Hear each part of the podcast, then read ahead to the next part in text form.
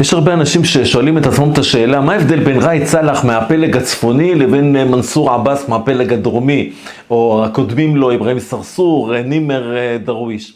אז אני רוצה ללכת שוב אחורה בזמן, כי באמת אצל האויבים שלנו הם עובדים לפי תבניות. שאתה יודע את הסיפור ההיסטורי, בסופו של דבר אתה מבין את הסיפור שקורה עכשיו, אתה גם יודע לחזות מה הולך להיות בהמשך. ולכן אני רוצה ללכת אחורה לסוף שנת אלף תשע מאות שלושים וחמש, תחילת שנת אלף תשע מאות שלושים ושש, למאורעות האלה שנקראים, אנחנו קוראים להם בעברית, המרד הערבי הגדול. הערבים מכנים את זה בשם אל תורה, אל ערבי, אל קוברה. כן, שוב בתרגום הזה, המרד הערבי הגדול, ככה הם קוראים לזה.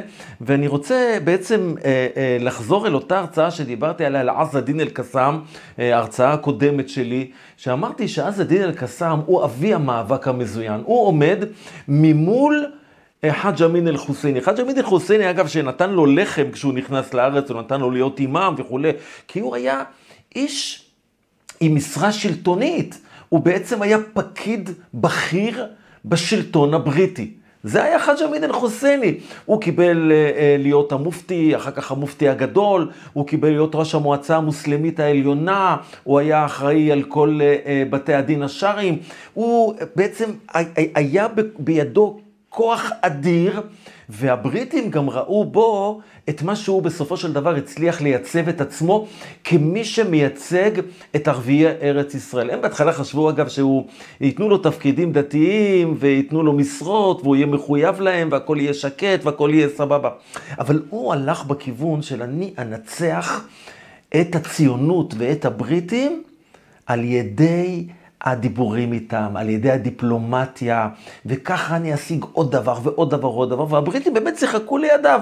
הם כל הזמן, כל הזמן היו איתו במשא ומתן, למרות מוראות תרפ"ט, הם לא פגעו בשום דבר מן הכוח שלו, הכוח שלו נשאר במקומו, והוא המשיך מצד אחד לנהל משא ומתן, מצד שני ליצור קשרים. אנחנו נדבר עוד על הקשרים של חאג' אמין אל חוסייני כבר ב-אלף תשע מאות שלושים ושלוש עם ה...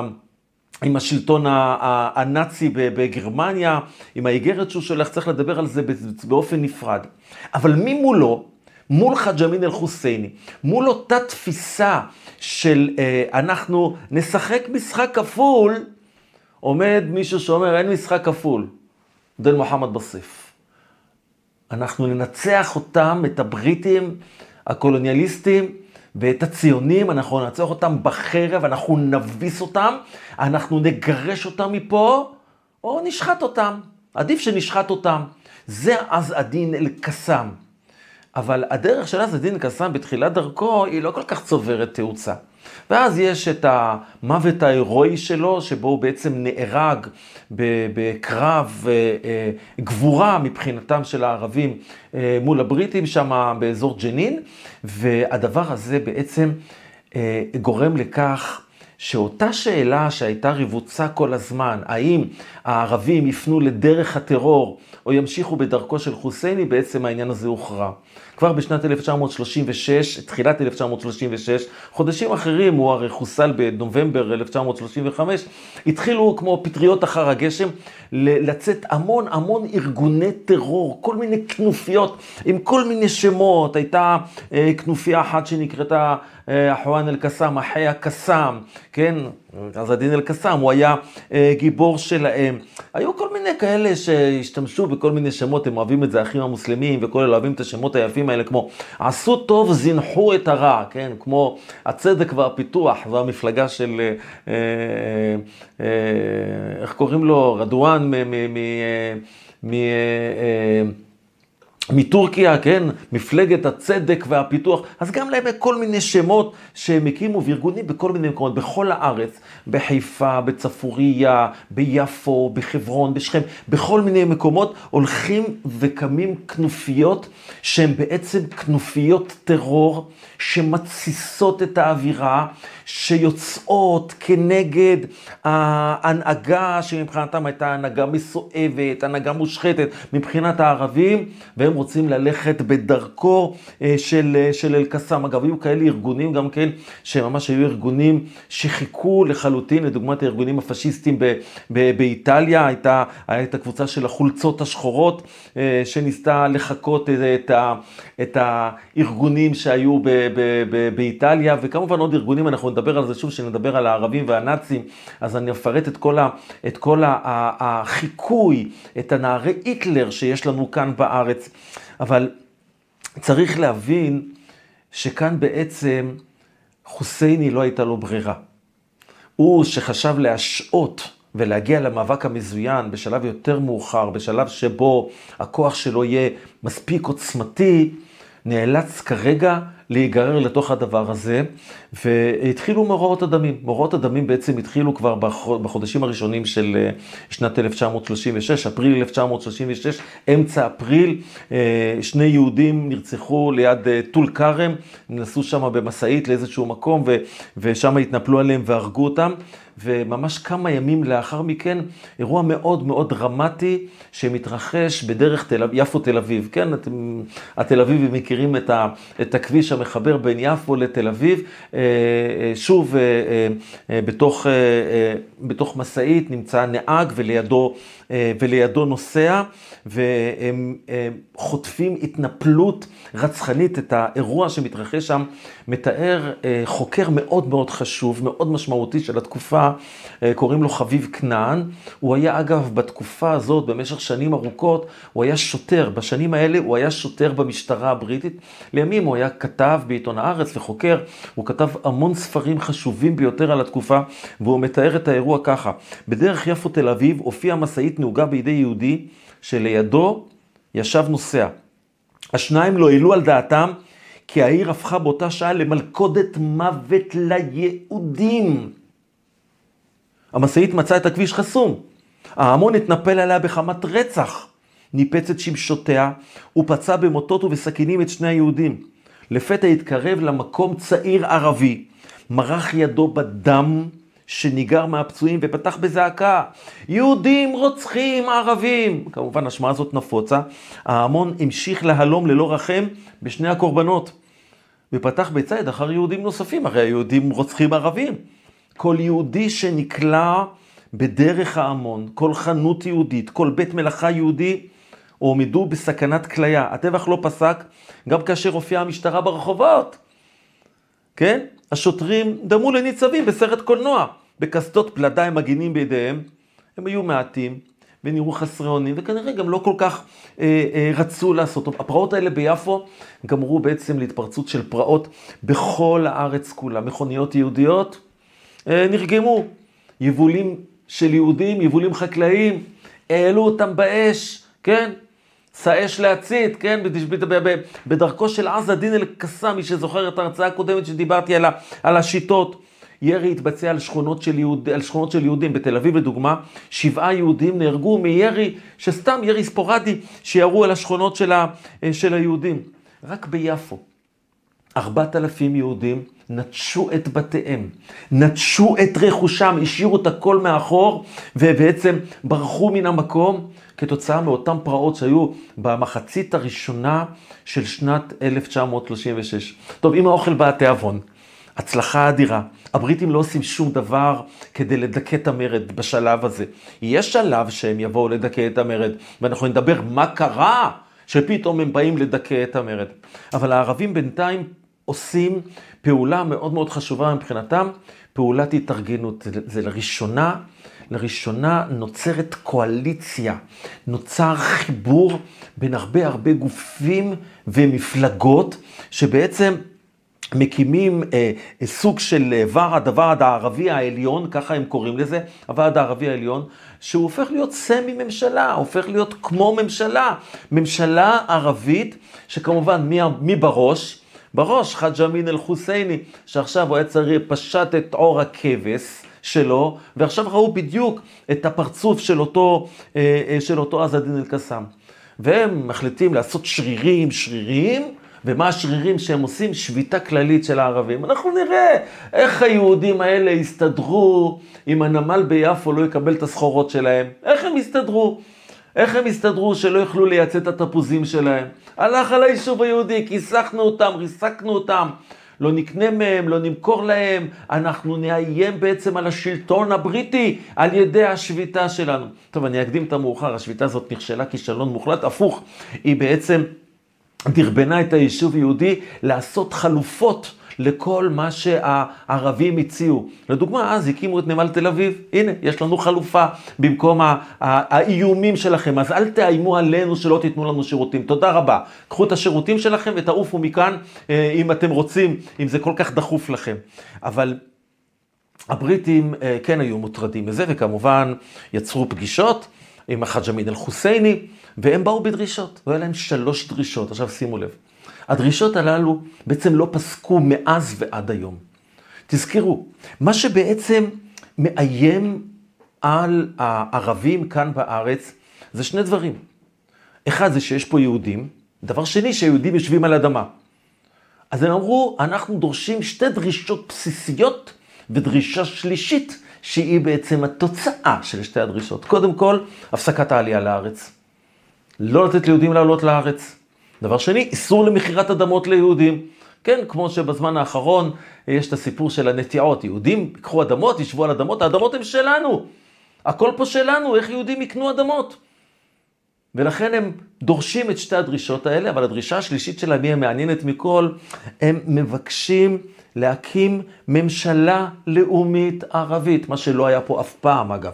אף פעם לא הייתה ממשלה ערבית.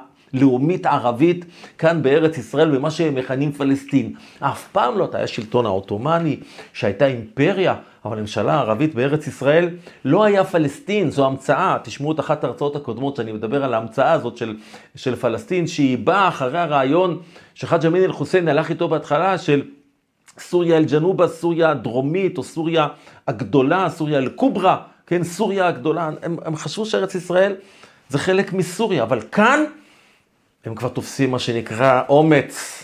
הנה, שחטנו יהודים, בזזנו את רכושם, אנחנו מטילים עליהם אימה, והבריטים לא עושים כלום. אז אנחנו דורשים ממשלה ערבית אה, אה, אה, אה, מוסלמית. טוב, כמובן, ההזמנה הזאת שהבריטים הזמינו אותם אליהם, הם נתנו להם רוח גבית. הם הבינו שהשלטון מולם הוא חלש, הוא לא מתכוון לנצח אותם. והדבר הזה בעצם יוצר אצל הערבים את התיאבון, מגדיל אצלם את התיאבון. צריך להסביר פה נקודה. למה הבריטים לא עושים שום דבר נגד הערבים? למה הם לא מדכאים את ה... בעצם יש להם תפקיד לעשות כאן שקט. יש להם הבטחה, הצהרת בלפור. הם לכאורה צריכים לעמוד בהבטחתם. מה גרם להם, לבריטים? מעבר לסיבות אנטישמיות וסיבות אחרות. היה פה משהו מאוד מאוד פרקטי ופרגמטי מבחינתם. העימות מול גרמניה עמד בפתח. גרמניה הלכה וכבר שנים הפרה את הסכמי ורסאי, ועניין של פרוץ מלחמה באירופה זה היה עניין של זמן. והם הבינו שהם צריכים, הבריטים, שהם צריכים כמה שיותר תמיכה. והערבים זה אז משהו כמו שלוש מאות מיליון, זה קבוצה ענקית של אנשים, והם זקוקים לתמיכה הזאת של הערבים. אז הדבר האחרון שהיה מעניין אותם כרגע, זה עימות עם העולם הערבי בשביל כמה יהודים שנרצחו. אז נרצחו כמה יהודים. אז נוותר על הצהרת בלפור. אז ניתן להם מה שניתן להם לימים. זה מה שיקרה בוועדת פיל, שהם הולכים ונותנים להם ונותנים להם. אבל כאן, כדי אה, לעצור את ה... את ההצטרפות של הערבים לנאצים, מה שלא עזר להם, זה כבר היה בשיאו. הערבים כבר התחברו לנאצים מיד מיד ב-אלף תשע מאות שלושים ושלוש, ויש כאלה שעוד לפני כן. יש כאלה שעוד לפני כן. זאת אומרת, הבריטים נלחמו פה איזה סוג של, אה, אה, סוג של קרב אבוד, אבל יכלו להמשיך לעבוד, כי הוועד הערבי העליון שהציס את כל המרד, הציס את הטרור, לא פוזר, לא פגעו בו, והערבים הבינו באותו זמן שהם חייבים כל הזמן ללבות, שהשביתה היא פסיבית. אגב, השביתה פגעה בהם כלכלית באופן מאוד מאוד קשה, בעלי עסקים לא יכלו לפתוח את העסקים שלהם, ומי שפתח הם פגעו בו, לפעמים רצחו אותו. לימים זה הפך להיות מסע רצח אדיר בתוך הערבים עצמם. אלפים אלפים של ערבים נרצחו על ידי ערבים בזמן המרד הגדול. אלפים, וזה אחד מהדברים שהיה הרקע, היו כל מיני סיבות שהם רצחו. אחת הסיבות העיקריות, או אחת הסיבות שהם בעצם היו כאלה שהפרו שביתה, ומי שהפר שביתה אז הוא נשחט ברחובות. בתקופה הזאת הערבים הולכים וצועקים ברחובות, דאו לה מענה. אני שמעתי בזמן האחרון את, את, את חבר הכנסת יאיר גולן, הולך ומדבר בפני הבדואים בנגב, ואומר להם, אנחנו איתכם, נשחרר לכם את העצורים, אני יודע את העבודה. אומר לעצמו הערבי הממוצע שקודם פרה פרעות, זרק אבנים, רגם בבקבוקי תבערה, השחית, הרס, אומר דאולה מענה, השלטון איתנו, הממשלה איתנו. זה מה שבעצם הבריטים נתנו להם תחושה. גם כשנתפסו מסיתים, גם כשנתפסו פורעים אז, הם יצאו בעונשים קלים, נכנסו מהדלת הזאת, יצאו מהדלת הזאת, אנשים שנעצרו. איך אמר אה, יאיר גולן, אה, אה, אה, ממש אה, אני מדבר איתכם על אה, ינואר שנת אה, אה, אלפיים עשרים ושתיים, הוא הולך אצל הערבים אחרי הפרעות שלהם, ואומר להם את הערבים צריך, את, ה, את העצורים צריך לשחרר. גם אז היה אותו דבר. אתם חושבים שזה הרגיע את הטרור? בוודאי, בוודאי לא. היד המלטפת הזאת לימדה אותם ש... שמולם לא עומד שום דבר. שעוד קצת, עוד קצת, הבריטים נכנעים ואת היהודים אנחנו שוחטים. אחד הדברים החמורים שהיה באותו זמן, שבעצם נתן גם כן רוח גבית, גבית לטרור, היה הסיפור של ההבלגה. בעצם מה שנקרא זה היישוב המאורגן, ההגנה, החליטו, הם יתקפו, אנחנו נשתוק. הם ישרפו, אנחנו נבליג. כן, אגב, גם הבריטים אסרו על היהודים לצאת מהיישובים שלהם כדי להגן על עצמם. אפילו לכבות שריפות אסרו עליהם, כשהבעירו להם את השדות שלהם. כן, המטעים שלהם עלו באש, הבריטים אסרו עליהם לבוא ולכבות את זה. אבל גם היהודים עצמם, היישוב המאורגן, הכריז על מה שנקרא, מה שנקרא הבלגה. אגב, באותו זמן היו מראשי ההגנה כאלה שהבינו שמדובר באסון. זה שאתה נותן לאויב להשתולל, לרצוח. אני, אני אקריא לכם חלק מהתגובות. לדוגמה, אחד מראשי ההגנה, אליהו גולומב, הוא אומר ככה, עכשיו הוא אומר, נתערערה האמונה בכוחנו הפנימי, ונתבלטה תלותנו בכוחות אחרים. אנחנו לא יכולים להגן על עצמנו. אנו עצמנו מסייעים שתיווצר אצל הערבים ההכרה שכל הסיפורים על כוח יהודי הם בדותה, הם יפסיקו לפחד מאיתנו. דבר זה יתנקם בנו. טוב, זה לא עזר, הם לא עברו בינתיים להתקפה. הוא אומר עוד, שמעתי כי בחוגי הממשלה מדברים בתימאון על העם הזה הנותן לרצוח את עצמו. כן, הבריטים להגו ליהודים. אחד מה, מבחירי אז שהיישוב המאורגן, זלמן הרן, אני חושב שהוא היה גם שר חינוך לימים, הוא אומר ככה, עכשיו קל יותר להרוג יהודי מאשר להרוג כלב. חיי יהודים היו פחות מחיים של כלבים, מחיים של בעלי חיים. שאול אביגור, אביגור עוד אחד, מראשי ההגנה. הערבים מקבלים את ההבלגה שלנו כפחדנות. אני רוצה קודם כל שהערבים יתחילו לפחד. כן? אלו תגובות אה, אה, שלהם. ישראל גלילי אה, לימים הפך להיות איש מערכת הביטחון ו... ו- דמות מאוד מאוד מוכרת, הוא אומר שמונה עשר יהודים חללים ואין גילוי של הגנה, נשכח לקח תרפ"ט. טוב, לימים הם הקימו את פלוגות, ה, מה שנקרא, את, ה, את הפום, הפלוגות, הפלוגות המיוחדות, היה לחץ ציבורי, שעשו כמה פעולות, כמה פעולות תגמול, ו, ו, ובסופו של דבר הם, הם, הם פורקו. אבל הערבים, הדבר הזה רק הביא להם רוח גבית, והם התחילו במסע של אה, אה, להדליק את השטח, להגיע לכל מיני, לכל מיני פינות שהם עדיין לא הגיעו אליהם, כדי ליצור חבורות, אה, אה, חבורות של טרור וכנופיות של טרור, ואני אה, אה, אקריא לכם אה, דברים ש... אה, שהשי, שירות הידיעות של ההגנה, אה, כותב, הוא אומר, מספר על המסע של... אה, של, של מנהיגות ערבית שהולכת ומגיעה מלא, אגב, במנהיגות הזאת של הערבים ש, שהולכת ממקום למקום, באותו מסע הסתה, יש שם שייכים, שייכים מוסלמים, נכבדים עירוניים, שהם נכבדים, ראשי הסהר האדום בחיפה, אגב, חיפה הייתה מרכז הסתה וטרור מאוד מאוד אה, אה, אה, מרכזי, מאוד בולט בתקופה הזאת, בנקאים, כן?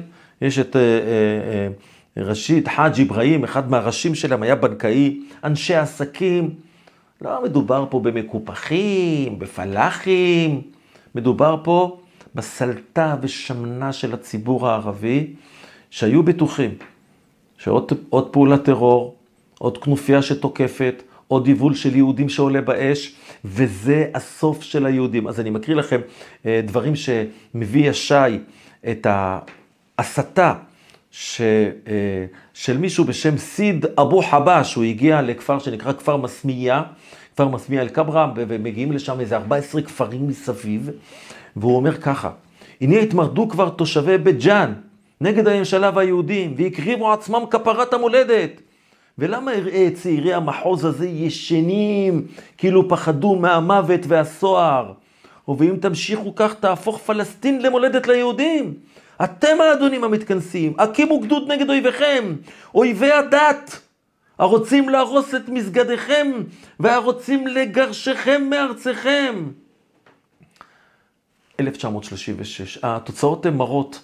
התוצאות הן מרות, במשך השנה הזאת, תשעים ואחד יהודים נרצחים בזמן הזה, שלוש מאות שישים ותשעה פצועים, זה במניינים שיש, מן הסתם היו יותר, הותקפו בתי ספר, בתי תינוקות, חוללו בתי אלמין, בתי כנסת, כן? התבצעו שלוש מאות ושמונים התקפות על רכבות ואוטובוסים, כן? זה אחת מהמורשת של... של עז א-דין אל-קסאם, לתקוף רכבות, לתקוף את התחבורה, לפגוע בתחבורה, הושמדו שבעה עשר אלף דונמים חקלאיים, ונעקרו מאתיים אלף עצים. אתם חושבים שהבריטים הגיבו? הם הגיבו. לטובת היהודים? לא ממש. מה גרם לבריטים להגיב? בהתחלה עם ועדת פיל, ואחר כך במכת מחץ מול האויב הערבי שקם, את זה בעזרת השם נדבר בהרצאה הבאה.